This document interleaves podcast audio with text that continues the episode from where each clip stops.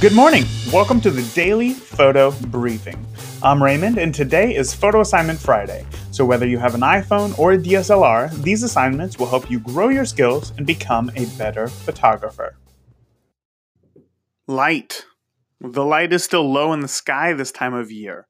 It can produce some beautiful shadows. Find some light and show it off in a photo today. Hey, are you enjoying these photo challenges?